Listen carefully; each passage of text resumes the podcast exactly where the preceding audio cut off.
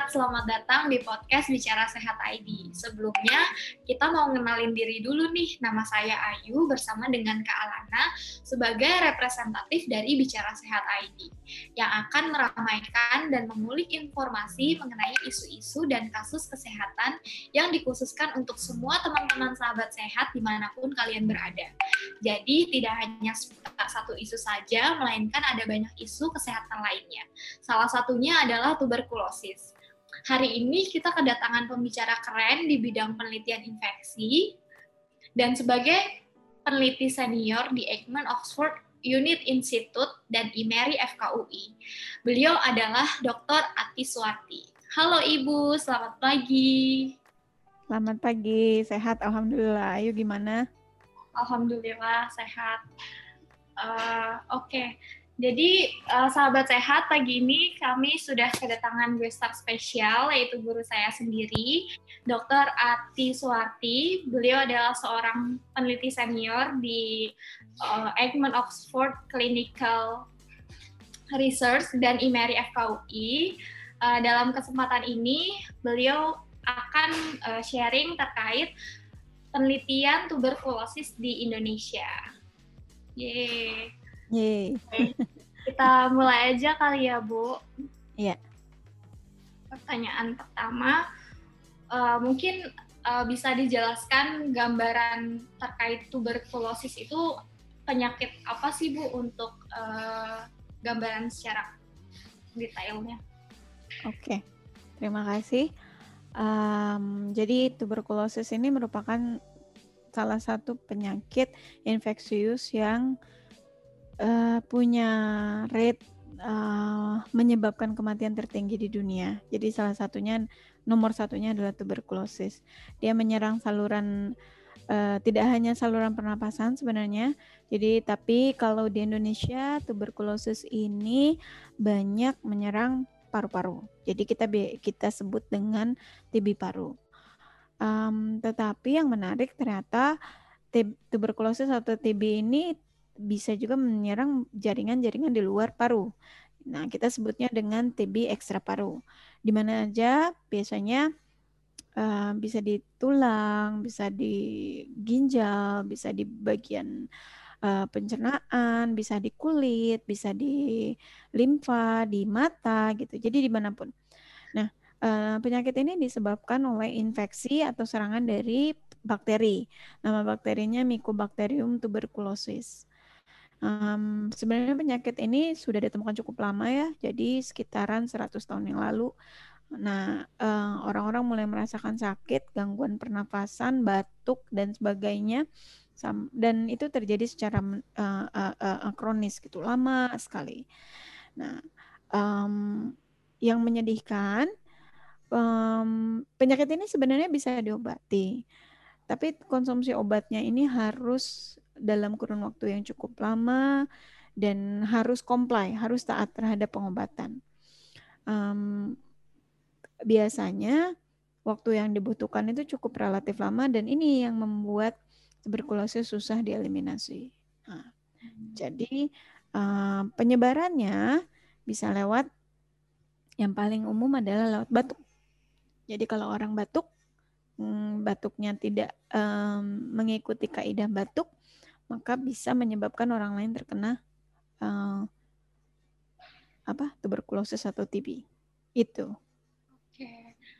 Wah, sudah sangat jelas sekali ya, Bu. Berarti um, menyangkut terkait penyebarannya itu kalau untuk tuberkulosis itu sendiri melalui droplet, betul nggak ya, Bu? Ya.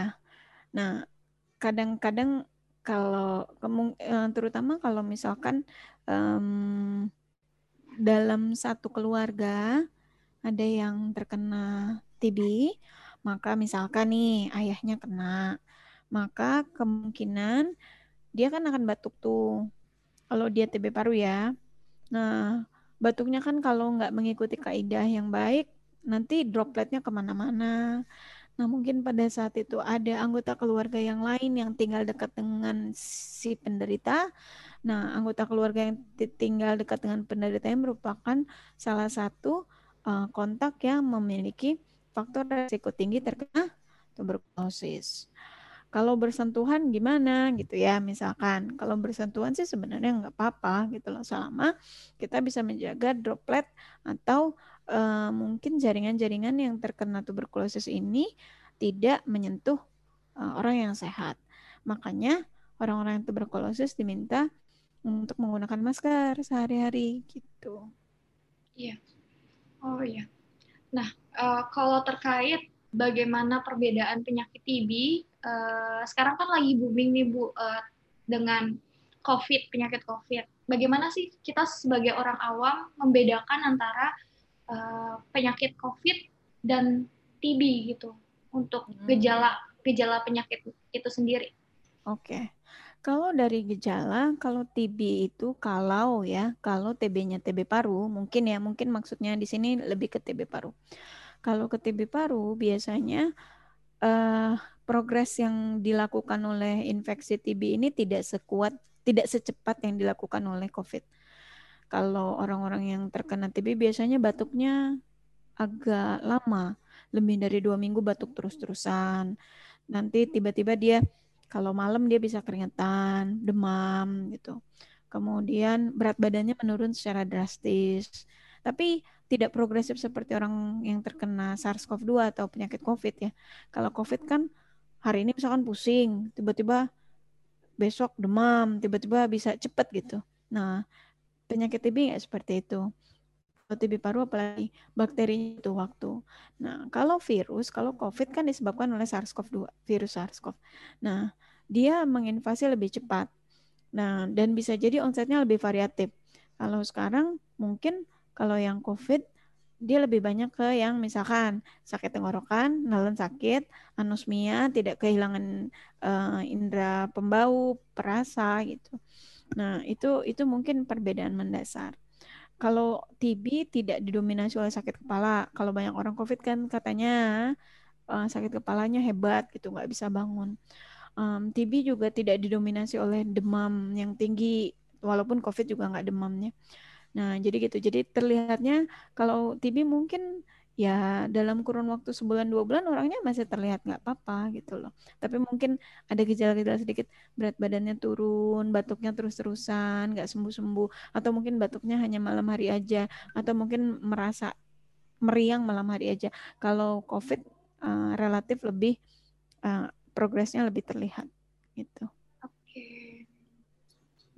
Iya, uh, jangka waktu sembuh dan uh, lamanya suatu penyakit antara COVID dan uh, eh, TB tentu juga berbeda gitu ya waktu waktu terjadinya. Ya. ya. ya.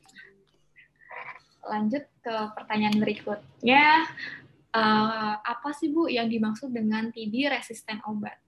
Nah, uh, jadi penyakit TB itu macam-macam uh, ada TB sensitif obat, ada resisten obat. Pertama kali orang yang biasa terkena TB, kita mau mendeteksi dulu uh, apakah dia TB resisten obat.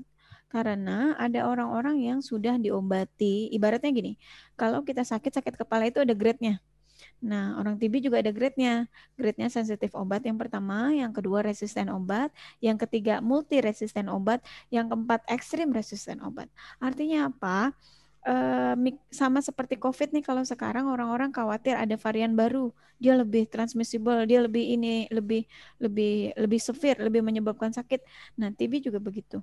Bukan dalam artian varian baru, tapi ada beberapa uh, uh, uh, generasi TB yang sudah mengalami mutasi di bagian tertentu kalau dia punya mutasi di bagian tertentu, ada perubahan genetika di bagian tertentu, sementara kinerja obat itu menyerang bagian let's say spot A. Nah, spot A-nya ini sudah berubah. Nah, jadi kalau kalau kinerja obat katakanlah obatnya obat nomor satu, obat nomor satu menyerangnya spot A. Ternyata kita terkena uh, TB yang spot A-nya sudah berubah. Otomatis kalau diobatin pakai yang obat nomor satu nggak akan sembuh kan? Karena sudah berubah, bukannya itu targetnya. Karena udah beda lagi. Makanya ganti. Jadi uh, TB resisten obat. Obatnya obat next step. Next stepnya let's say nomor dua. Nah, nomor dua ini kita katakan misalkan kita obatnya bekerja pada bagian B. Nah, ternyata uh, obat uh, bagian B juga dia tetap tidak berpengaruh, tidak tidak terobati pakai obat nomor dua. Jadi dia pakai yang nomor tiga, lain lagi gitu.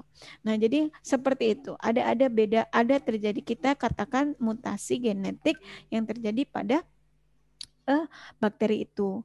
Nah, di Indonesia ini cukup terkenal uh, prevalensinya orang-orang yang memiliki uh, eh, TB resisten obat. Makanya kalau TB resisten obat ini agak cukup berbahaya karena dia sudah tidak tahan obat yang lini pertama, obat yang nomor pertama, yang sensitif obat. Dia harus ditingkatkan dosisnya, dibedakan obatnya. Nah, bayangkan kalau orang terkena TB, obatnya itu nggak hanya satu. Biasanya yang diberikan adalah antibiotik antibiotiknya itu tidak hanya satu, jadi ada beberapa, bisa dua, bisa tiga, dan itu dikatakan sebagai regimen obat. Kalau regimen obat yang pertama, TB sensitif obat yang nomor satu, biasanya lebih rendah, uh, dosisnya rendah, jadi, tapi punya kapasitas untuk mengobatinya juga tidak sama dengan yang uh, resisten obat, gitu. Apa yang terjadi kalau misalkan kita, nah uh, inilah tantangan mengobati TB ini adalah kalau kita diobati TB yang sensitif obat. Tadinya kita terkena TB yang sensitif obat. Tetapi kita minum obatnya berantakan. Misalkan dibutuhkan minum obat yang rutin. Kita minum obatnya nggak rutin. Akibatnya bakterinya jadi resisten. Jadi tidak tahan lagi dengan yang sensitif obat tadi. Justru butuh yang naik tingkat. Yang resisten obat, yang tingkat kedua. Nah, ini yang yang tantangannya itu udah di sini. Karena tidak semua orang kan kita juga nggak suka ya tiap hari minum obat banyak gitu ya. Misalkan dua tiga. Kebayang nggak efek sampingnya kayak apa ya kan? Nah jadi walaupun TB ini bisa disembuhkan di situlah letak efek sampingnya gitu loh. Jadi orang harus patuh minum obat orang harus uh, dan mungkin ada efek samping dari pengobatan itu karena di, diminum dalam kurun waktu yang cukup lama 6 bulan, 9 bulan, 12 bulan gitu. Itu sih. Baik, Dok. Okay. Ya. Selanjutnya untuk pemeriksaan TB di Indonesia sama diagnostiknya itu bagaimana ya, Dok, caranya? Um, jadi kalau penegakan diagnostik itu di Indonesia itu uh, kita uh, uji baku emasnya kita menggunakan pemeriksaan sputum. Jadi biasanya spesimennya sputum atau dahak karena uh, kebanyakan penderita TB di Indonesia adalah TB paru, maka yang dilihat adalah dahaknya. Nah, dari dahak itu nanti akan diberikan uh, apa analisis lebih lanjut di laboratorium. Tentunya pengambilan dahak, pengambilan keputusan untuk analisis laboratorium ini dilakukan jika klinisi atau dokter sudah memiliki kecurigaan orang ini punya masalah di TB gitu. Kalau enggak ya enggak akan. Nah, jadi misalkan setelah uh, diberikan sputum nanti dilihat yang pertama kita bisa lihat melalui mikroskop, yang kedua kita bisa lihat melalui tes cepat molekuler. Nah, yang ketiga, kalau tergolong di kalau ada kecurigaan resisten obat, maka pemeriksaan diagnostiknya harus melalui uji kultur. Nah, jadi ada ada ada tahapannya tuh. Kalau kita sensitif obat, kita harus diuji apa? Kalau kita resisten obat, harus diuji apa? Itu kalau TB paru. Kalau TB di luar ekstra paru, maka biasanya dilakukan uh, pengambilan jaringan atau biopsi. Katakan misalkan uh, kecurigaannya ada di bagian usus, maka nanti dibiopsi di bagian ususnya. Nanti dari situ baru diambil jaringannya, dilihat di bawah mikroskop, ada nggak kira-kira bakterinya. Kira-kira seperti itu. Oke, menarik sekali uh, penjelasannya, Bu. Saya tertarik terkait uh, hal apa yang menyebabkan resistensi obat itu terjadi selain uh, seseorang it, tersebut tidak rutin minum obat. I mean kayak minum obatnya tidak teratur seperti itu. Ada hmm. ada tidak faktor lain yang mempengaruhi? Oke. Okay.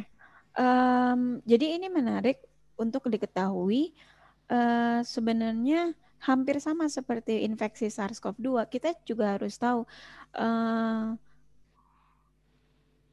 galur galur atau uh, spesies uh, Mycobacterium tuberculosis yang kebanyakan menginfeksi penduduk Indonesia.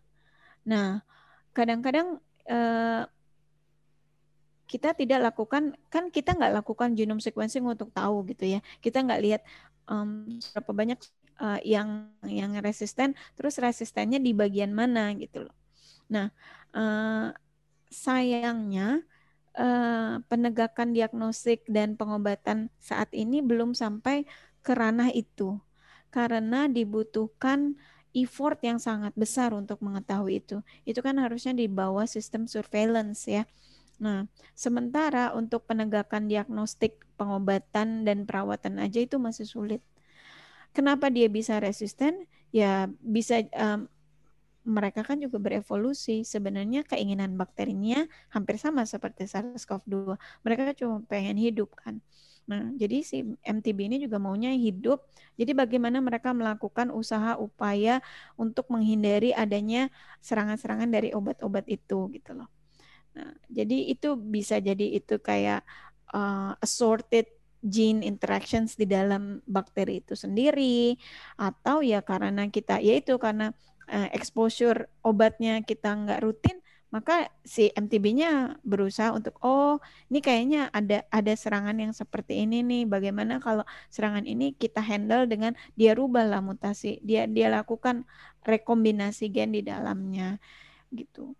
Kalau dari intervensi dari luar, saya rasa mungkin sejauh ini saya belum lihat ada intervensi dari luar, di luar dari MTB itu sendiri yang menyebabkan mereka terjadinya mutasi sel lain karena ya keinginan mereka untuk tetap survive di dalam host gitu. Oke. Berarti kalau ada penderita penderita TB lebih baik harus rutin minum obat dan nggak boleh skip ya Bu untuk uh, meminimalisir terjadinya resistensi obat atau ya sejenis. Ya, ya betul. Nah itu yang menjadi kendala sebenarnya. Jadi kadang-kadang uh, makanya kalau di sistem penanganan tuberkulosis nasional uh, orang yang sakit TB ini harus didampingi. Nah, jadi pendampingnya ini yang harus mengingatkan istilahnya saya lupa ya jadi pendamping jadi pengawas minum obat gitu loh. Jadi bahkan departemen kesehatan ini sudah mengalokasikan adanya resource untuk mengingatkan pasien untuk minum obat. Kayak misalkan harian dikasih tahu ini loh ini obat ini yang harus diminum. Maka ya harus di checklist dia sudah minum obat hari ini. Karena memang apa ya ya um, itu kan hal yang sangat metikulus ya. Setiap hari minum obat dalam jumlah jumlah yang cukup besar. Hmm, di samping karena keengganan kita kemungkinan ada efek sampingnya. Dan bisa dibayangkan kan bagaimana kinerja ginjal kita untuk mengabsorb itu semua gitu loh. Long term efeknya mungkin ada. Tetapi jika dibandingkan dengan tidak diobati, itu kan akan sangat jauh lebih bermanfaat kalau diobati gitu. Kadang-kadang karena side effectnya macam-macam. Kadang-kadang bisa menyebabkan ketulian, kadang-kadang bisa menyebabkan penyakit di ginjal gitu. Jadi banyak. Iya. Berarti uh, untuk di Indonesia itu sendiri sudah dilakukan ya Bu program seperti itu untuk ya. pemantauan ya. obatnya sudah berjalan. Ya. Oke. Okay. Baik dokter, uh, untuk pemeriksaan TB pada orang dewasa sama pemeriksaan TB pada anak itu apa sama ya dok? Nah ini menarik ya, karena kalau anak kan um, kita aja orang dewasa sulit mengeluarkan dahak ya, apalagi anak-anak gitu. Uh, sejauh ini yang saya tahu pemeriksaan TB pada anak itu tidak pakai sputum kalau yang untuk paru, tapi dia pakai skor gitu. Jadi nanti klinisi yang memiliki kewenangan untuk menentukan apakah kira-kira dia um, TB atau enggak. Um, sebenarnya ada salah, salah satu alternatif lain namanya tes mantuk gitu ya. Nanti dilihat reaktivitas kita, reaktivitas anaknya ini terhadap antigen yang kita tes. Nah, permasalahannya tes mantuk ini tidak spesifik untuk uh, Mycobacterium tuberculosis aja. tapi dia juga bisa mendeteksi adanya infeksi Mycobacterium bovis gitu. Jadi kelasnya Mycobacterium. Sementara setiap anak yang lahir di Indonesia itu wajib di vaksinasi BCG. Nah, BCG itu asalnya dari Mycobacterium bovis. Kebayang nggak? Waktu bayi dia udah dikasih bagian dari Mycobacterium bovis. Nanti begitu umur 2 tahun, 3 tahun misalkan dia develop sindrom, eh sorry, develop penyakit yang mirip TB. Nah, kita mau tesnya yang tidak spesifik hanya TB, tapi juga Mycobacterium yang lain seperti bovis. Jadi ada uh, apa ya? Uh, tidak sensitif spesifik untuk MTB aja gitu loh. Nah, mungkin teman teman-teman bertanya-tanya, "Lo kan udah divaksin, kenapa tetap kena?" gitu kan ya. Semua perlu diketahui ya, BCG adalah salah satu vaksin yang wajib dilakukan di Indonesia uh, pada bayi baru lahir. Jadi harusnya harusnya kena BCG gitu loh. Harusnya asumsinya nggak perlu lagi nanti kita kena hmm, tuberkulosis nih kan kita udah divaksin. Nah, uh, lucunya vaksin TB merupakan salah satu vaksin yang terlama di dunia. Umurnya udah 100 tahun dan tidak ada development yang lebih jauh daripada itu. Jadi bisa dibayangkan kalau sekarang aja orang-orang sudah khawatir nih vaksin kita ngaruh nggak ya untuk yang COVID nih, untuk mereka yang sudah divaksin. Vaksin kita ngaruh nggak ya untuk varian yang baru padahal pandeminya baru satu tahun. Sementara kita sudah hidup dengan TB 100 tahun lebih. Kita nggak khawatir itu TB-nya udah ke mana-mana, vaksinnya masih yang old generation, old school, sementara penyakitnya udah generasi milenial gitu kan ya. Makanya tetap aja walaupun sudah divaksin, masih banyak penderita TB eh, di di Indonesia khususnya ya dan di dunia pada umumnya gitu loh karena belum ada um, vaksin yang powerful untuk mengcover proteksi terhadap infeksi MTB. Gitu. Wow. Ber berarti kalau untuk uh, vaksin TB baru ada satu ya Bu selama ini yang ya. ada dunia. Ya. Mm -mm. Kalau untuk pemberantasan TB, zero TB, tagline-nya apa sih Bu untuk TB itu oh ya, sekarang kalau tagline-nya untuk TB karena kita berpacu dengan COVID pandemi, uh, kita, uh, tagline dari uh, TB 2021 adalah time is ticking gitu loh. Jadi waktu itu terus berjalan. Teman-teman uh, perlu sadari efek COVID ini ya pandemi ini diasumsikan telah menurunkan 42 persen uh, diagnostik TB di Indonesia sejauh ini. Nggak tahu tahun-tahun depannya, mudah-mudahan nggak. Um, dan 42% notifikasi itu maksudnya gini, oh kita jadi tahu nih ada pasien baru, maka Kementerian Kesehatan punya kemampuan untuk merecord itu. Oh ya hari ini ada dua pasien baru di puskesmas A, tiga pasien baru di rumah sakit B. Nah semenjak ada COVID kemampuan untuk telusur itu menurun 42%. Nah apa dampaknya? Secara nasional ini bisa diasumsikan kita step back ke arah 2000 uh, ke tahun 2010 untuk pengentasan TB. Jadi ketika 2010 adalah momen di mana tes cepat molekuler belum diadaptasikan di seluruh Indonesia. Sekarang tuh TCM itu hampir di seluruh puskesmas Indonesia ada. Nah, saat ini tuh udah kayak kayak belum ada lagi saking semua orang semua resource memikirkan COVID, jadi hampir neglected. Itu satu.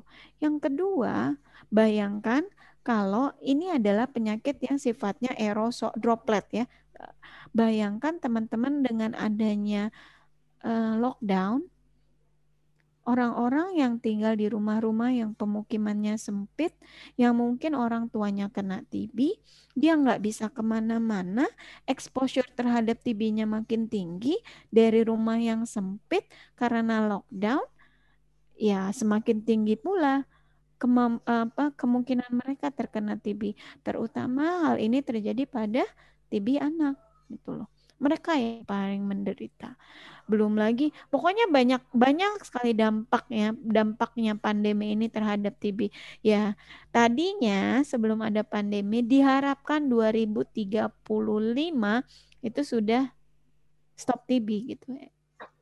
Tapi kayaknya karena ada ini kita step back ke satu dekade atau mungkin satu setengah dekade sebelumnya. Jadi entah 2000 berapa. Mudah-mudahan sih ada titik terangnya. Saya sempat membaca suatu postingan uh, penggiat kesehatan juga Bu, mm-hmm. karena efek pandemi COVID-19 uh, pemberantasan tuberkulosis di Indonesia uh, meningkat menjadi 100 tahun bertambahnya.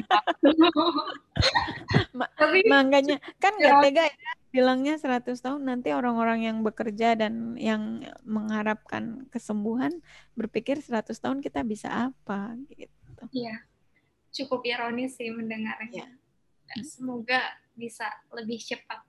Oh ya, tapi jangan khawatir gini karena menurut saya ya uh, efek baik dari pandemi adalah uh, ketika kita mengalokasikan semua resource dan ada komitmen yang sangat tinggi, sebenarnya everything could happen gitu loh. Karena uh, backbone riset vaksin TB dan obat TB itu banyak banget di seluruh dunia. Tapi kan mungkin tidak pernah ada ada alokasi resource, alokasi komitmen, alokasi ya resource, komitmen dan um, apa ya? Ya policy untuk mengeliminasi TB seperti kita ingin menghentikan pandemi. Ya enggak? Nah, jadi um, COVID pandemi COVID-19 ini komitmen itu sudah ditekankan, sebenarnya semua bisa terjadi gitu loh. Nah, jadi mudah-mudahan ya habis ini ada kesadaran lah untuk mengeliminasi itu semua. Amin. Amin. Semoga bisa menjadi concern yang utama juga ya, Bu. Ya. Selain Sip. cuma isu belaka, maksudnya bukan isu belaka, ya. Omongan. Harapan palsu. Harapan palsu ya. Iya. Mm -mm. uh, Oke. Okay. Melanjutkan, Bu. Tadi yang uh, bisa menyebar ke organ lain itu yang ekstra paru bukan sih? Organ lain ekstra paru ya, ya kenapa? Oh ya, terkait uh, penelitian TB uh, eh, ekstra paru untuk di Indonesia itu sendiri paling banyak tuh ada apa ya Bu? Misalnya kayak gastro kah atau apa? Um, mungkin beberapa yang kita temui um, seperti lim, kelenjar limfoid it, dan uh, TB di urogenital Uh, kemudian di apa di gastro itu juga lumayan banyak. Tetapi masalahnya adalah uh, studi mengenai TB ekstra paru ini masih sangat minim gitu. Karena mungkin dominasinya adalah TB paru. Dan berbeda dengan TB paru yang diagnostiknya sudah sangat jelas, TB ekstra paru ini masih meraba-raba gitu loh. Jadi kira-kira gimana diagnostiknya?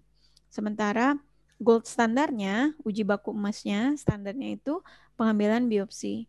Nah, sementara kan kalau misalkan organnya semakin dalam kan orang pengambilan biopsi juga itu kan invasif ya, menyebabkan sakit kepada pasien.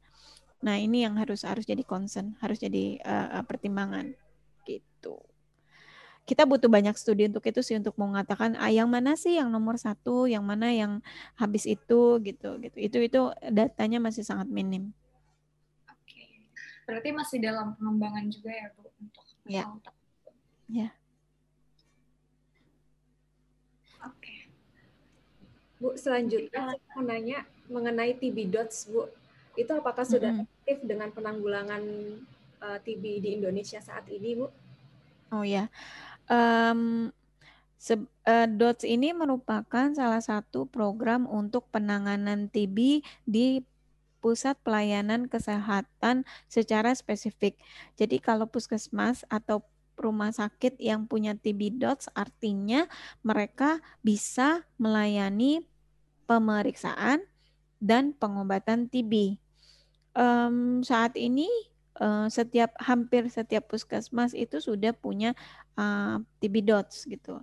Nah kalau punya TB dots sebenarnya udah nggak ada masalah. Um, saya melihatnya uh, apa uh, kalau jejaring uh, fasilitas kesehatan dari pemerintah itu sebenarnya sudah cukup representatif untuk itu. Nah akan tetapi uh, jalur kesehatan dan pengobatan kan bukan hanya dari milik pemerintah ya, bisa jadi dari mandiri atau swasta. Nah, makanya sekarang bukan hanya TB Dots ini bukan hanya pada fasilitas pemerintah saja, tapi juga dilakukan melalui lintas sektoral ke klinis-klinis atau ke perhimpunan-perhimpunan dokter profesi. Jadi kalau ke ke apa? Kalau ke klinik-klinik mandiri itu sudah mulai dirangkul untuk bisa melakukan TB Dots. Dengan adanya TB Dots ini um, program pengentasan TB TB bisa menjadi lebih terfokus dan uh, tertelusur gitu. Itu salah satu komitmen sih terhadap upaya pengobat pengobatan dan uh, penelusuran TB. Ada lagi kak? Uh, untuk penyakit TB itu Bu, apa bisa uh, seseorang itu terinfeksi kembali penyakit TB? Oh iya, ya. oke. Okay. Kalau reinfeksi itu mungkin uh, dan dan biasanya di di uh, kalau kita udah sembuh terus tiba-tiba uh, sistem imun kita jadi kadang-kadang um, sulit untuk mengatakan kita benar-benar steril dari TB gitu loh apalagi Uh, kalau teman-teman perlu tahu, Indonesia ini mengidap TB laten tertinggi. Nah, secara global dua per eh, mungkin penduduk Indonesia dua pertiganya punya TB laten. Apa itu TB laten? TB laten adalah uh, kondisi di mana sebenarnya bakteri MTB itu sudah masuk ke dalam tubuh kita, tapi dia dalam keadaan tidur, gitu. Dia sedang botik, gitu, bobo cantik. Nah, kalau tubuh kita sedang dalam keadaan lemah, kurang fit, uh, sistem imun kita sedang kurang gitu ya, um, akan sangat mungkin si TB laten ini menjadi TB aktif. TB aktif itu ya TB yang harus diobatin. Nah, reinfeksi ini ya bisa terjadi kalau dia tadinya TB aktif, terus diobatin TB-nya menjadi laten. Nah, kemudian ada satu masa di mana uh, dia kehilangan momen untuk menjaga sistem imun tubuhnya ya bisa aktif lagi gitu. Atau dia tadinya sudah sembuh tapi anggota keluarganya TB. Otomatis kontak terus-terusan akhirnya dia kena infeksi lagi gitu. Berarti ada kemungkinan dia untuk reinfeksi ya Bu ya? Uh, terkait pengalaman di bidang penelitian tuberkulosis, boleh dong sharing Gun terkait oh. penelitian yang udah dilakukan selama ini tuh ada apa aja? Oke, okay. um, jadi kenapa saya tertarik tuberkulosis salah satunya karena masih penelitian ini uh, di tingkat uh, laboratorium masih sangat minim di Indonesia. Sementara background saya adalah uh, molecular biologist gitu yang bekerja banyak di laboratorium. Uh, sebelum saya kembali ke Indonesia, waktu saya masih berada di Jepang, saya kebetulan uh, mengerjakan salah satu proyek untuk uh, membuat vaksin uh, kandidat untuk pengobatan tuberkulosis. Sekembali dari Jepang, saya terlibat untuk um, mengembangkan uh, diagnostik uh, TB uh, dari spesimen non sputum. Yang pertama itu spesimen urin, jadi kita lihat bisa nggak kita menegakkan diagnostik urin dari eh diagnostik TB dari urin. Sekarang kita sudah kembangkan lagi, uh, bukan hanya dari urin, kita pengen lihat bisa nggak dari spesimen uh, biopsi. Salah satunya adalah jaringan biopsi yang ada di usus. Jadi um, TB-TB pada TB gastro.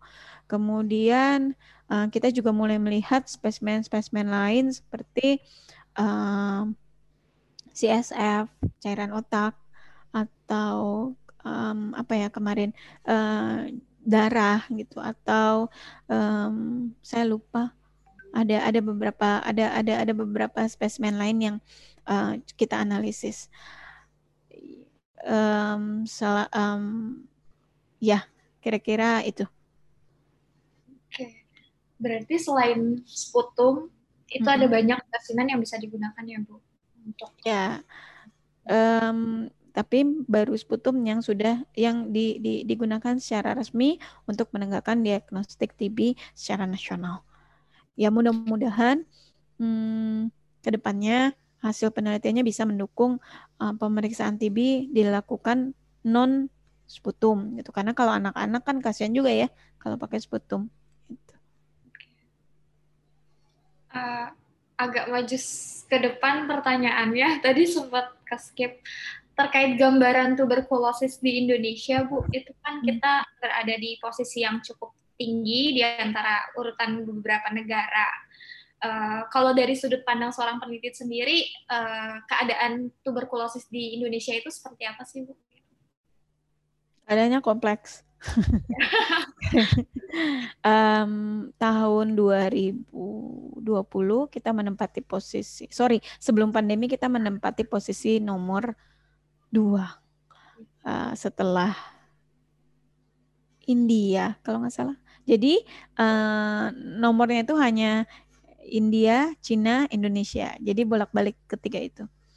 Um, menurut saya uh, TB di Indonesia ini merupakan masalah yang kompleks, yang bukan hanya uh, di, dihentikan uh, dari urusan rumah sakit sama dokter, sama pasien tapi lebih dari itu. Karena kita membutuhkan support yang cukup kuat karena banyak kendala yang uh, harus dihadapi penderita TB. Salah satunya tadi kepatuhan minum obat dalam kurun waktu yang sangat tinggi. Kemudian uh, nomor dua, uh, bayangkan uh, sosiodemografi uh, efek uh, sosial yang yang nyata dari TB. Karena kalau orang udah kena TB biasanya dia udah punya stigma dan sulit bagi dia untuk bergaul. Sama kayak COVID, kan mungkin kalau orang udah kena COVID orang jadi menjauh. Nah, orang-orang yang sudah terkena TB ini pasti sangat besar untuk kehilangan pekerjaan. Akibatnya mereka makin terpuruk, sudah sakit terting, tertimpa uh, kulit duren pula. Mending durennya, kulitnya gitu ya, dur durinya.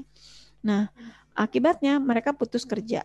Habis putus kerja biasanya kalau itu adalah dia adalah breadwinner bapaknya misalkan putuslah semua perekonomian satu keluarga ya kan?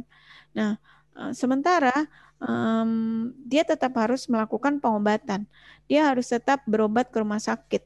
Ada beberapa kasus TB yang butuh injection di rumah sakit.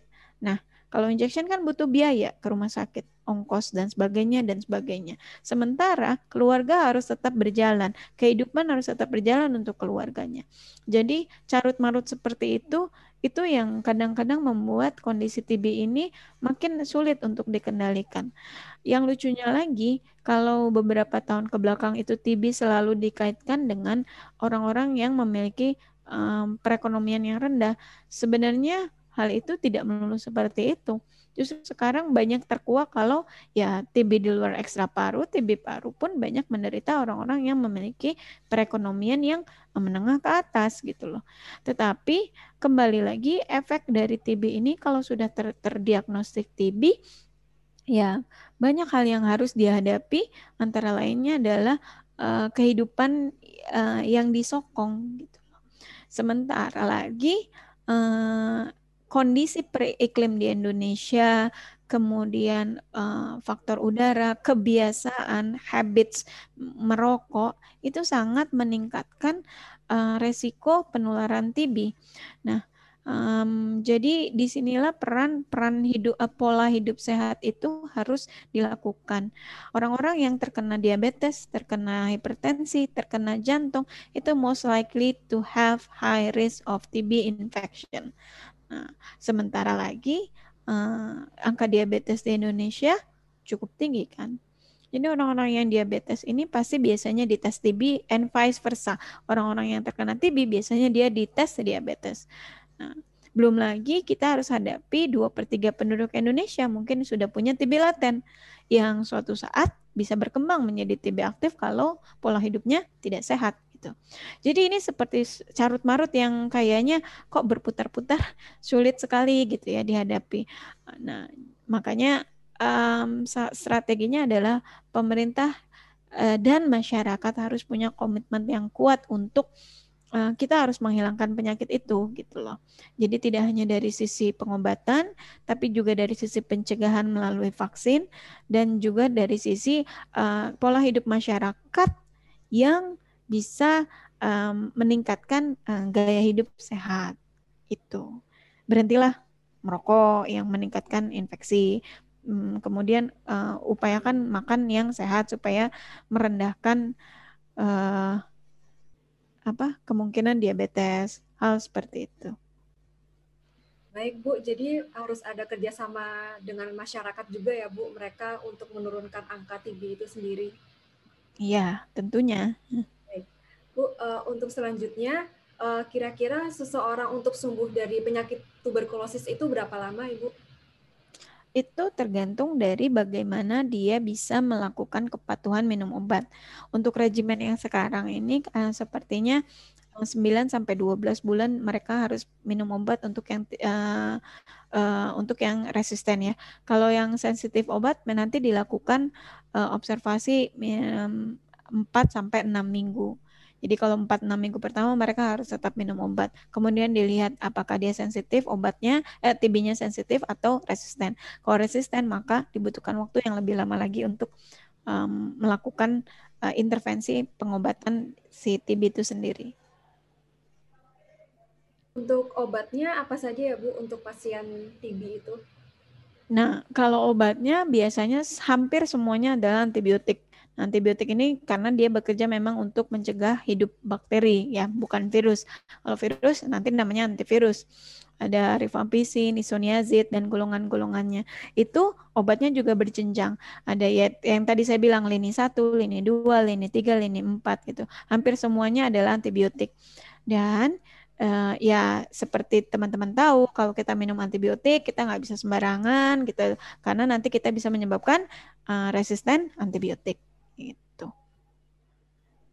Oke, ya uh, sekali lagi buat teman-teman yang sedang mengkonsumsi antibiotik, baik itu antibiotik untuk penyakit apa pun, gak cuma TB ya Bu. Jadi ya, itu betul. harus jadi itu harus diselesaikan sampai uh, antibiotiknya itu uh, habis kayak gitu. Jadi nggak bisa disisakan setengah atau tidak dilanjutkan meminum obatnya karena bisa menimbulkan resistensi.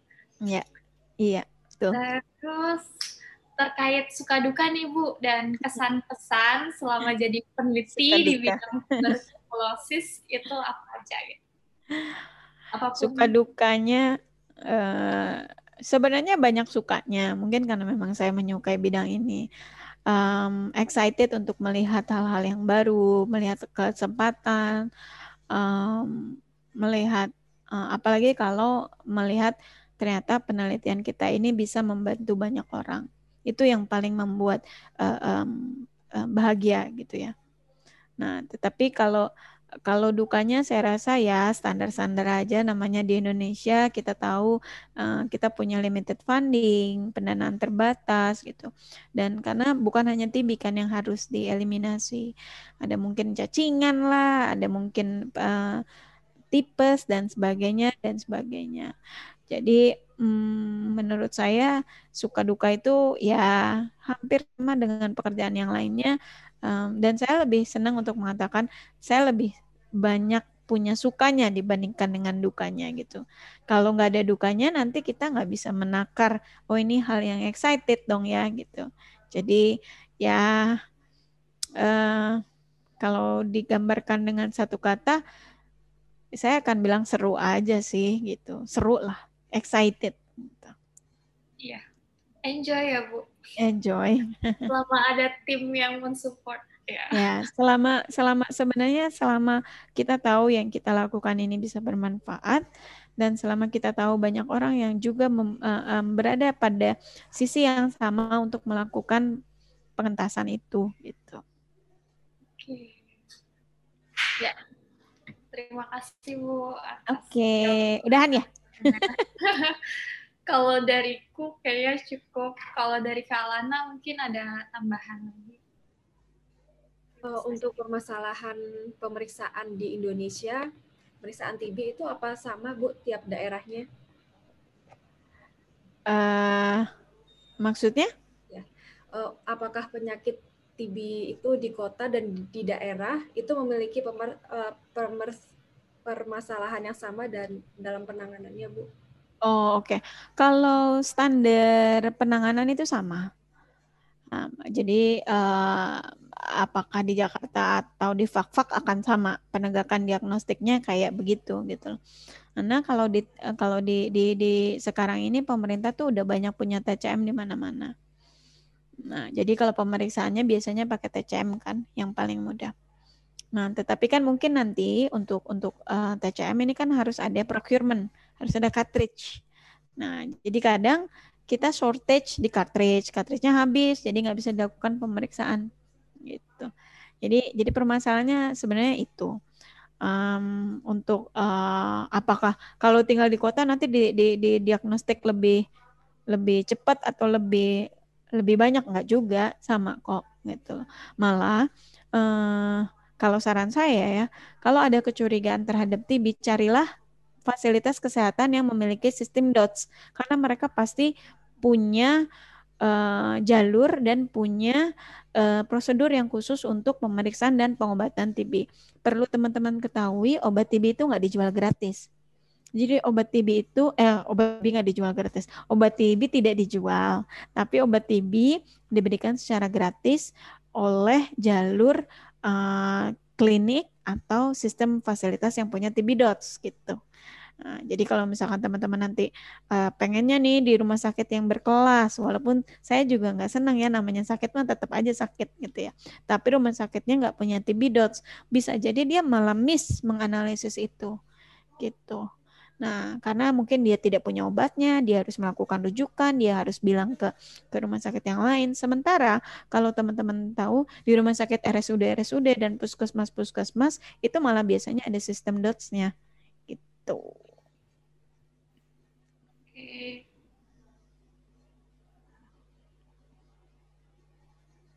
Lagi Kak? Baik, sudah. Sudah yuk. Oke.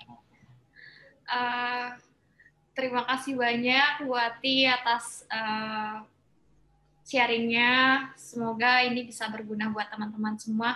Untuk sahabat sehat di sana yang mendengarkan, tentunya uh, oh ya kita juga punya Instagram dan channel YouTube. Jadi Oh ya. Ya. Uh, apa harapannya banyak teman-teman di sana yang mendengarkan dan uh, merasakan kebermanfaatannya. okay. buat semoga penelitiannya lancar, Amin. dan makin Amin. Uh, mengglobal ya.